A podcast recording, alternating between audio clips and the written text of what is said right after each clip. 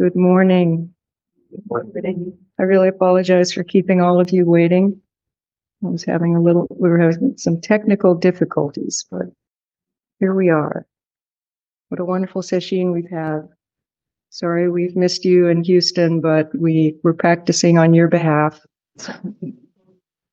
We've been studying, we've had an opportunity to focus on a great writing of Dogen Zenji, the Mountains and Waters Sutra. So this is a sutra close to the heart of Dogen Zenji's practice, but also Shakyamuni Buddha's practice. Because when Shakyamuni Buddha woke up under the Bodhi tree, the tree of enlightenment, what he said was, I, together with all beings and the great earth, wake up. So I, together with all beings, wake up. I and all beings are of the same nature, and that awakening flows down to us to this day.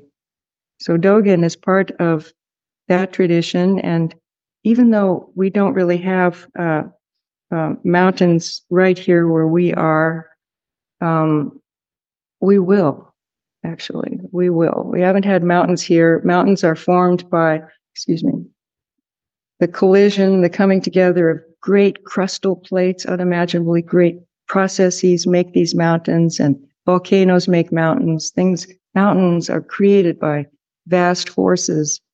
And we are going to have those mountains, even though we've never had mountains like that, especially in Houston. Um, they model that that is going to happen. And at Joe Castleberry's Museum of Natural History in, in Houston, there's a computer graph, a nice video of what's going to happen. And in a while, uh, South America is going to come up into the Gulf of Mexico and we will have mountains. Yeah, it's going to be nice.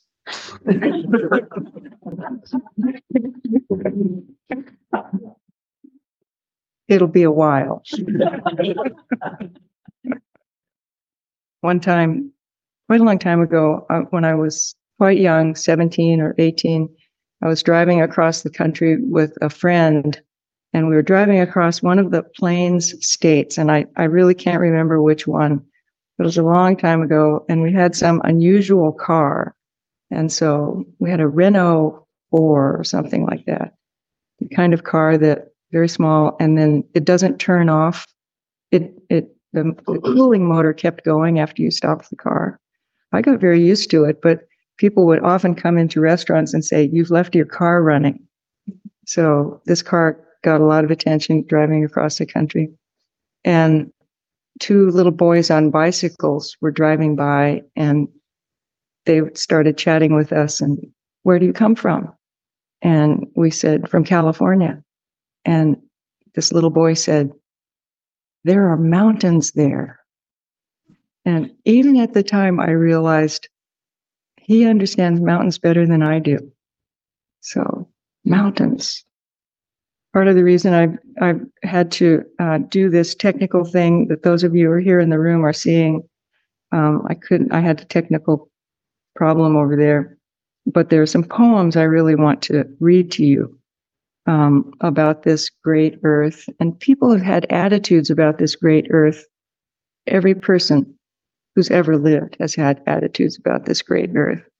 And over the millennium that we've had, millennia that we've had humans on this planet, we've had ideas that it was a flat disk. We've had ideas that it's the back of a turtle with uh, gradual earth being made by um, goddesses bringing down these natural grasses and gradually collects and makes earth a lot of attitudes about Earth.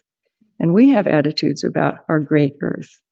And one of the attitudes that a lot of us have is a feeling of great worry and fret about our great Earth.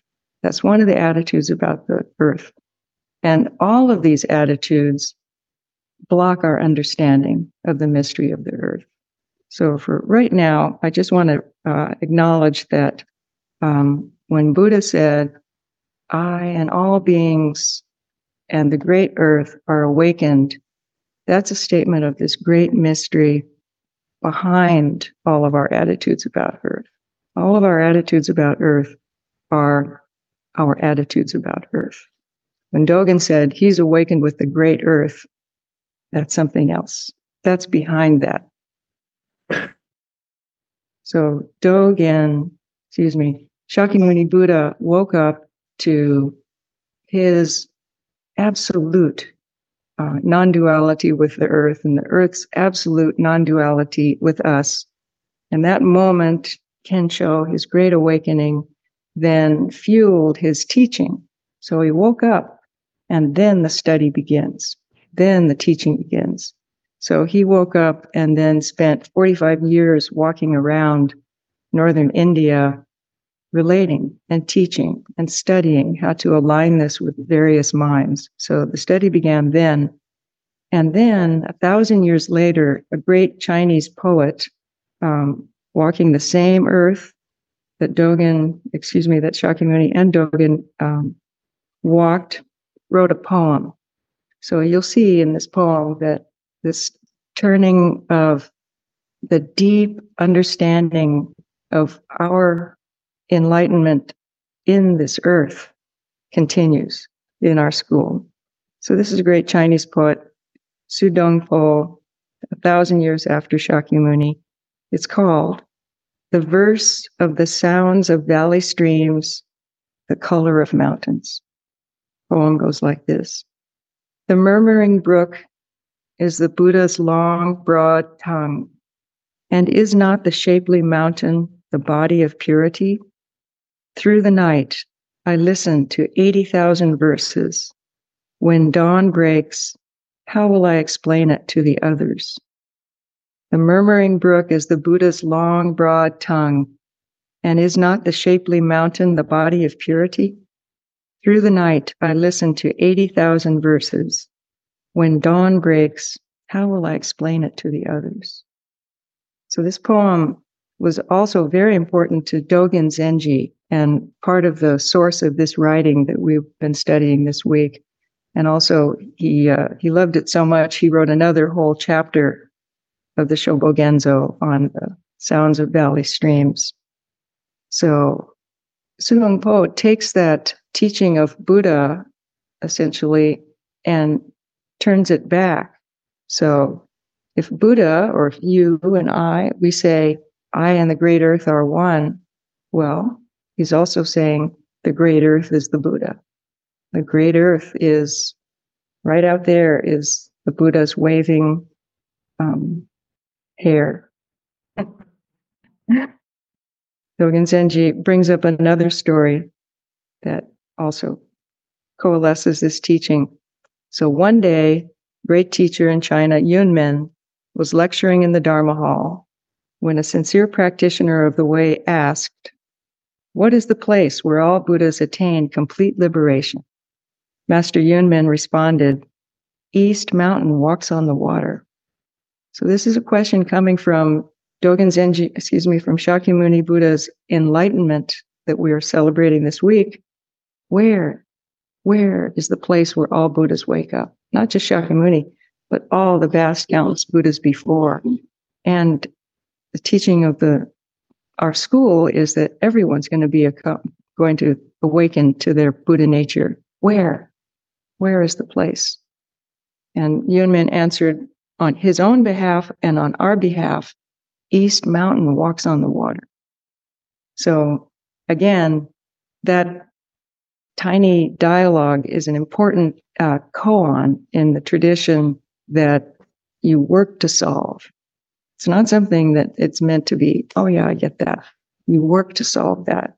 Why do these important teachers consider that such an important phrase?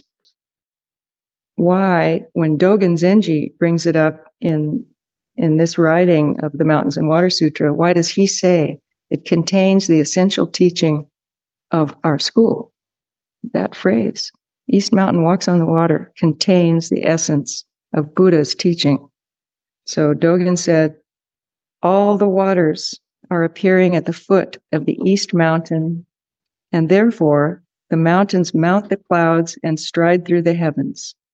The mountains are the peaks of the waters, and in both ascending and descending, Their walk is over the water. The tips of the mountains, the tips of the mountains' feet walk across the waters, setting them dancing.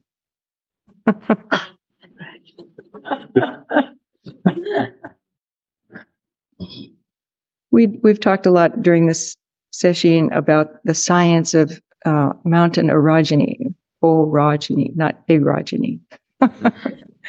Could be. How mountains are made and uh, what what water is, but um, the essence of it is that with our human minds and using our human perspective, mountains are generally seen as solid, immutable. It's just there. And waters generally are seen as flexible and soft and musical. So for Dogen and for Yunmen and our school, this is the ultimate and the relative coming together. So the ultimate, you can pick which one you want to be the ultimate, but it's the relation of the two. Is the ultimate the, the solid, deeply rooted, immutable majesty of a mountain? And then the relative is this flexible, changing, um, evaporating, coming back down, changing, freezing, making us too cold, making us too hot. Water, water, water, relative. But the teaching of Buddhism and the teaching of uh, our school is that those two things are not the same and they're both necessary for our understanding. They both are reality. A mountain is reality, and then water is reality. So East Mountain walks on the water. The ultimate reality has this relation with the musical flowing quality of water. Isn't that beautiful? It's the heart essence of our school.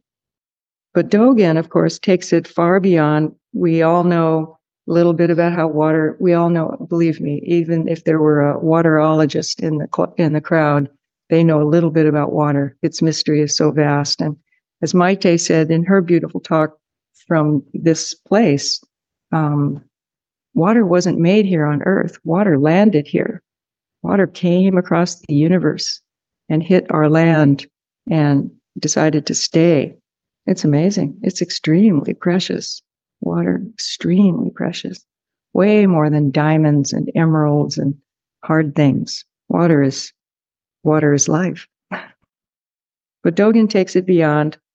He says, um, uh, mountains have the two virtues of peacefully abiding, which we mentioned, and constantly walking. Water also has two virtues, flowing and not flowing. So these are both true. So they both have the same virtues as Dharma. Because of the water, mountains can walk. Because of uh, mountains, water can rise and fall. We need mountain, waters need mountains to go through their cycles. Oh, and Dogen wants to take it further. It's not just uh, how we see mountains, how we understand water. It's how mountains see water, how water sees water those perspectives are what he's trying to liberate us into seeing away from our ego protective human perspective. How do we see this? Dogen is really concerned about the eye of practice, which is why the um, collection, when he started writing, he's, he immediately gave the title to his his uh, collection of writings, Shobo Genzo, Shobo, Shobogen, the true Dharma eye. And then Zo means treasury or collection. Shobogen is Dogen's main concern. What is the true Dharma eye and how can he open it? And when Shakyamuni woke up, that was his main thing to open our eye. It's that he said, he, Shakyamuni, I see that everyone is awakened, the great earth is awakened with me at the same time. And Dogen Zenji, all the great teachers have been trying to open that same eye of ours. The eye of practice, the eye of the koan, the eye of our situation in life. Always, it's about the eye. However, one of the problems is that the ordinary human eye is really insufficient. And for me, when I turn my head like this and look at you all, one of the things I'm thinking of is the science of the eye. The science of the eye is that is this tiny, tiny little portal that just lets in a tiny amount of information. And yet, because it's all we have, we think it's a lot, but it's a tiny amount of information. It's this very narrow little cone that only allows in light rays that are coming right at it. And there are vast quantities of light rays that are going this way or this way that aren't allowed in. It can only open to the light rays that are coming straight at it. It can only see a very limited amount of energy, color, energy, heat. It's a tiny portal and very fragile. It does, we can, we have these sense fields that sense around and behind it. I think Japanese people are super, have a superpower because they know when somebody's behind them. And I encourage you all to develop that superpower. It's very handy. And you can tell a lot about what's happening over here, but you actually can't see any of it. You have to turn this whole thing to see. I think that's amazing. And yet Dogen Zenji is trying to open and Shakyamuni Buddha is trying to open it to see the vastness of the world. We were talking recently about the, the elephant look. And the elephant look is one of the qualities of Shakyamuni Buddha that his, his fans described, which is that Shakyamuni Buddha, when he turned towards something, would turn his whole body. So this narrow range of eye, also the ears, also the whole body was turned to be attentive to the thing. Isn't that beautiful? And I think, um, oh, I know who I was talking about it, but somebody who has children who they feel they might not be paying sufficient attention to, turn your body to them. Doesn't it feel different? Like, like this? But it's different if you turn your whole body. So Shakyamuni Buddha was famous for the elephant look, taking the whole thing. So nevertheless, we have this to see. And we also have the area in our brain that is the visual part of the cortex. And it also has a whole bunch of limitations. And basically, we only see what we already know. Basically, that's it. Famously, Mary Carroll led many of us on a walk in the Sheldon Lake mm-hmm. State Park. Sheldon Lake State Park, which she was involved in restoration of wetlands. Wetlands. But you walked us through the dry dry lands first. It was all dry. It was all dry It was being restored as wetlands. And we walked across this field of a bunch of dead weeds. And um, that's all I knew. And then she would sort of stop. She wasn't even trying to open our, our Dharma eye. It just happened gradually without her letting us know. I don't think you even intended necessarily to do that. It's just that it happened. She would point at some plant and say, What's a characteristic plant? So I don't wake up, make up a stupid name. Oh, cool pickerel. Oh, look, here's the pickerel. Tiny little thing with tiny little blossoms. And suddenly you saw pickerels everywhere and another plant. Bulrush. Bulrush. And suddenly you saw bulrush. And after s- quite a few steps in the 100 degree weather, it stopped being a field of weeds. It was this life, it was a, a world of its own. It was beautiful but until you only see what you know.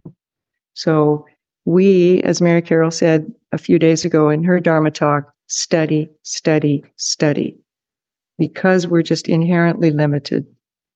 Our bodies are also tiny and fragile. And we, we don't really, we forget about that because it's very, we should forget about that. They're tiny and fragile. And it's all we have to go out and sense this world. Tiny and fragile and so let's just allow ourselves to be tiny and fragile instead of trying to pretend that something else is happening and we have to protect it so much. It's okay to be tiny and fragile on this planet. So Dogen, and of course Shakyamuni Buddha, but Dogen continuously is trying to shift us out of this human centric point of view, try to see things from different perspectives. And he brings in the teaching of water ancient teaching in Buddhism that uh, water is seen in at least four different ways. In the old Vijnanavada teaching, gods see water as jewels, humans see it as what we think is water. Hungry ghosts see it as blood and pus and fire, and fish see it as a dwelling. But he even goes beyond this. It isn't just about how humans or gods see water, it's how water sees water, how water practices and verifies water. There's the study of water, telling of water. I was really moved by his line that um, gods see water as a necklace of jewels. So, can you imagine? You know, we now we're we're lucky in our lifetime we have photographs of the Earth. Amazing. So from space, it does look like a necklace of jewels. It looks like a beautiful blue um, enameled art object. But they didn't have that view, and yet he knew that that the gods would see water as a necklace of jewels. It reminds me, do you know, in, in Peru, there are these uh, earth sculptures. They're called the Nazca lines. Have you heard of those? Yeah, they're incredible. In the high desert in Peru, there are very ancient, they started making these things just a couple of hundred years after Buddha's life, uh, when there was a very kind of technologically advanced civilization there. So they made these sculptures that are hundreds of feet long. And there are hundreds of them in the high desert, and they're still there because they knew how to make them in this super dry climate. They have um, many are geometric shapes, and they have subjects. There's a hummingbird, you know, a hundred foot long hummingbird that you can't see from Earth. You have to be seeing it from the perspective of a, a giant spider, a fish, condor, heron, monkey, lizard, dog, cat, and a human. 80 foot long human that you cannot see from, from a human perspective. Some of them you can sort of see from adjacent mountains, apparently. I really want to go there. But what is the eye that was that is seeing these shapes? So these were people, the artists who made these were not using their they used their human eye to dig the earth and get down to the iron oxide, but they were making it for another eye. Isn't that fantastic? To imagine a culture that wasn't so based on this narrow scope. So we are even now the um, we know we are the center of the universe, and that's part of the enlightenment of the Buddha. Each of you is the center of the universe. The difference is, so is everybody else. So is every other creature. So is every other life form, the center of the universe. And the sharing of that universe is what we're trying to encourage. So our Dogen talks about um, when he was talking in this in the part of the uh, chapter about mountains he said, it's very poetic, very difficult to understand. And Shohaku Okumura Roshi actually says, the desire to understand can be a block to encountering the writing.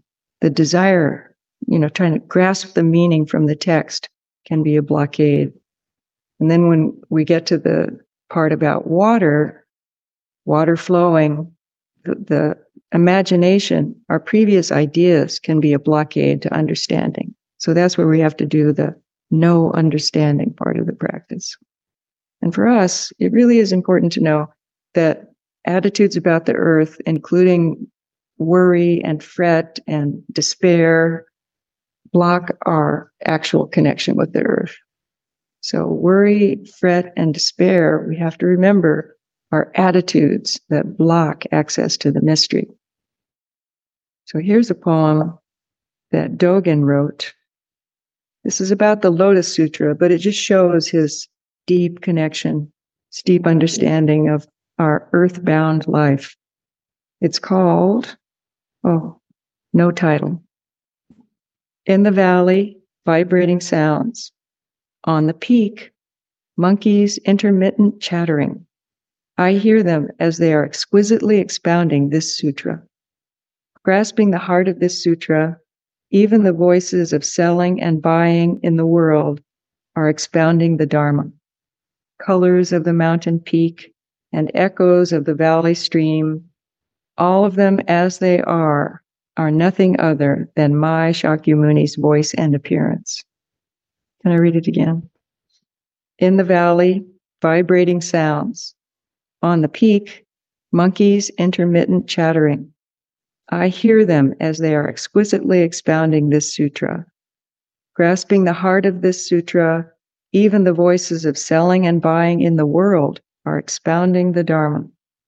Colors of the mountain peak and echoes of the valley stream, all of them as they are, are nothing other than my Shakyamuni's voice and appearance.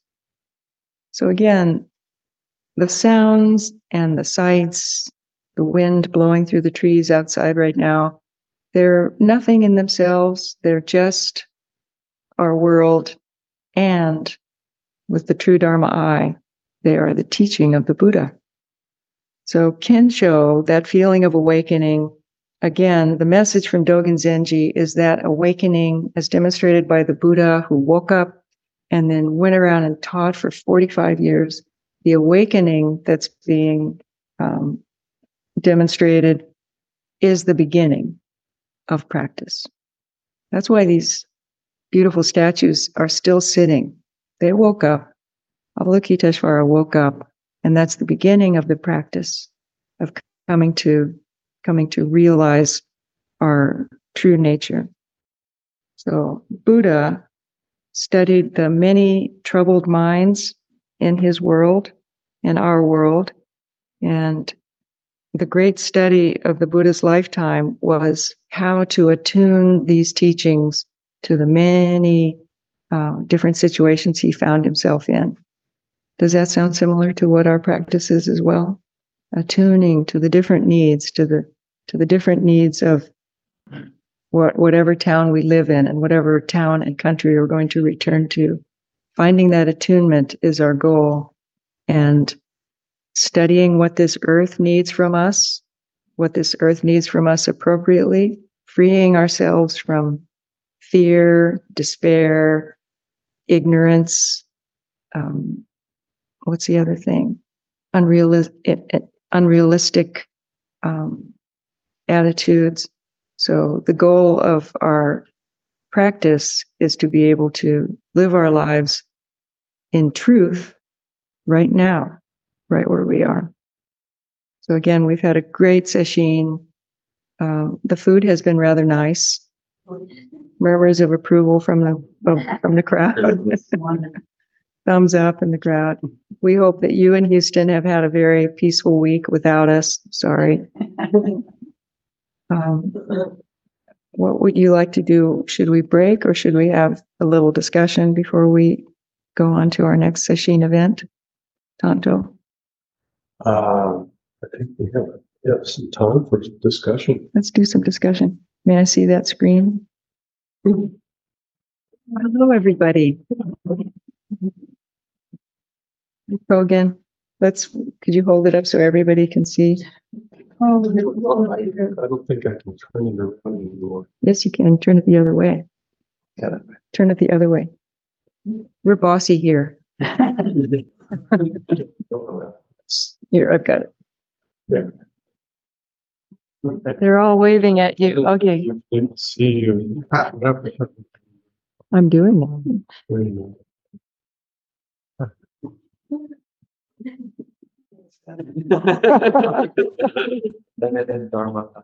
Everything is connected.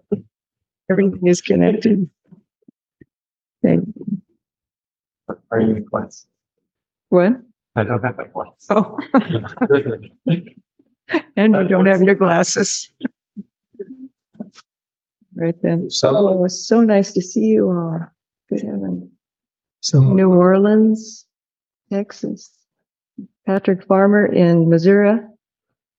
Oh, wow. Hi, hi, Andrew, Florida. Steve, Mark and Michael, Tim, Philip, and everybody in the, in the Zendo in Houston. Oh, so nice. Discussion. Is there anything any of you would like to bring up? Joe? you.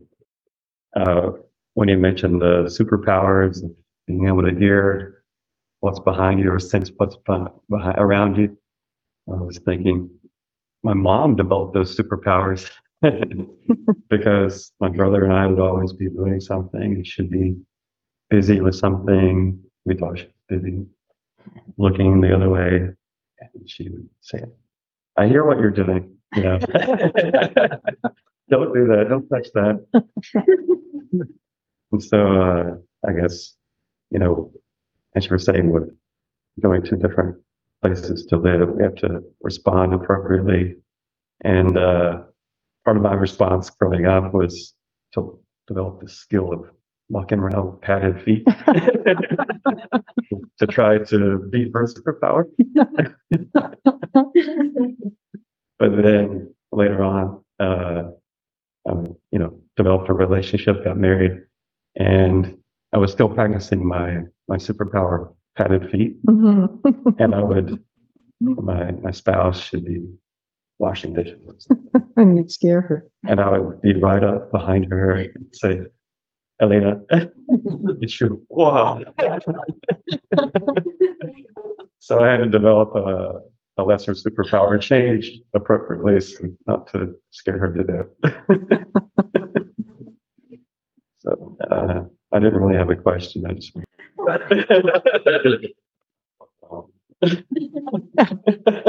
After all the silence. No, that's actually a really good example, a super good example of first, especially the first part. Well, both are good examples because we do have to have both skills.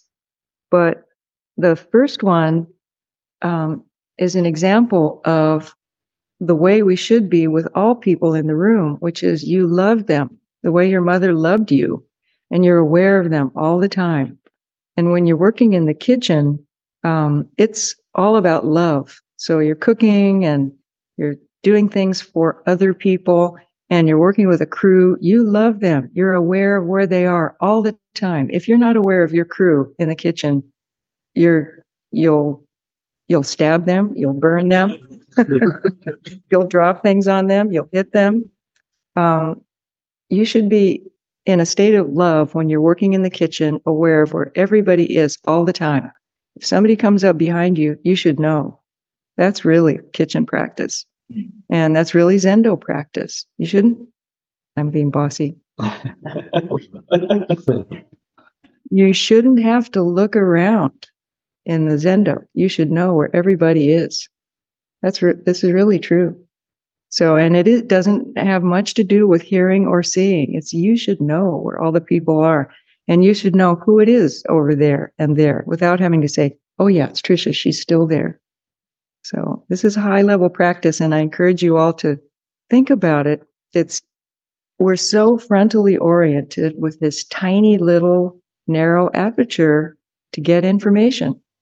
And there's all this other information around you when you're open to the feeling of love you have for the people. So that's your mother's practice. And then the other practice of learning how to sneak around, learning how to be quiet. Yeah, that's also very valuable. Yeah.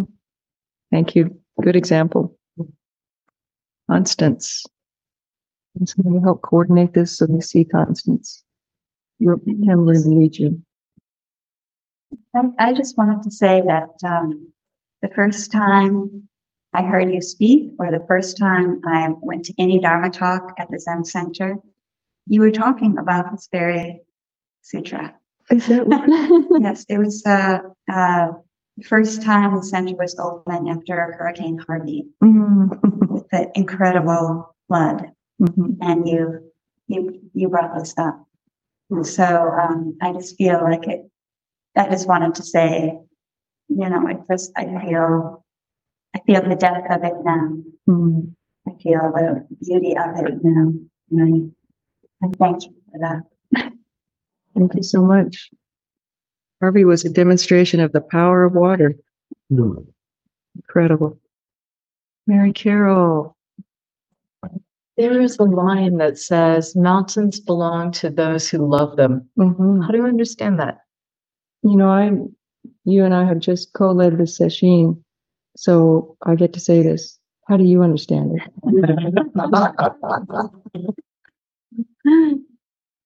gonna take a while.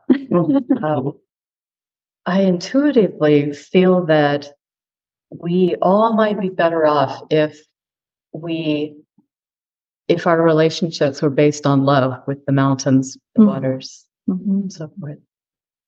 I'm still studying it. Yeah, yeah. Well, well, one thing that might be happening is, um, we would question that, this is like working with any koan. What does it, what do you, how do you understand belong?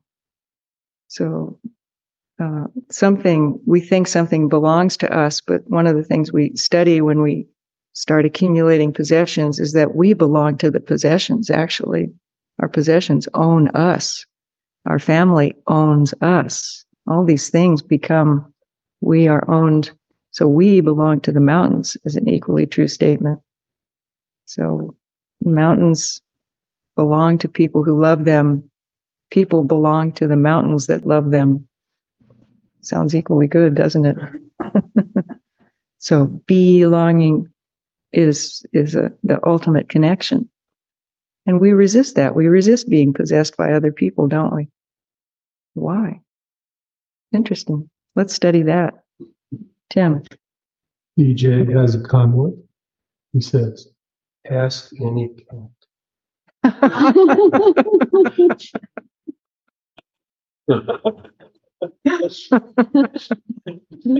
we will all be doing that, you know, later today when we go back to those cats. They're going to have a lot to say to us. I. Lots of noses turned up. Dharma Moon? I thought you raised your hand. I did. Oh, you did. Oh, that's right. You got- yes. Need to go. So our eye is limited by um, our attitudes and do we ever can we ever have no attitude? So therefore no limitation of the eye. You're asking that same question that the monk asked Yunmen. Can we ever wake up? Where is the place where we wake up? Yunmen said, It's mountains goes on with the mind. Yeah, there are many answers to the question, but um, we are blocked by our understanding. We're blocked by our attitudes, and so we just we work our way through that, and the water just we flow, we flow, we work our way through that, and we never have an attitude. As soon as we think about it, we have an attitude. Yeah, yeah. So nice to have you here in person. Thank you. It's so good to be here. Yeah. We have two, Fl- what do you guys call yourselves? Floridians? South Florida. Oh, you're South Georgia. I'm sorry. I forgot. So embarrassing. North Floridian. Anything else, team? Been so nice having this time with you all.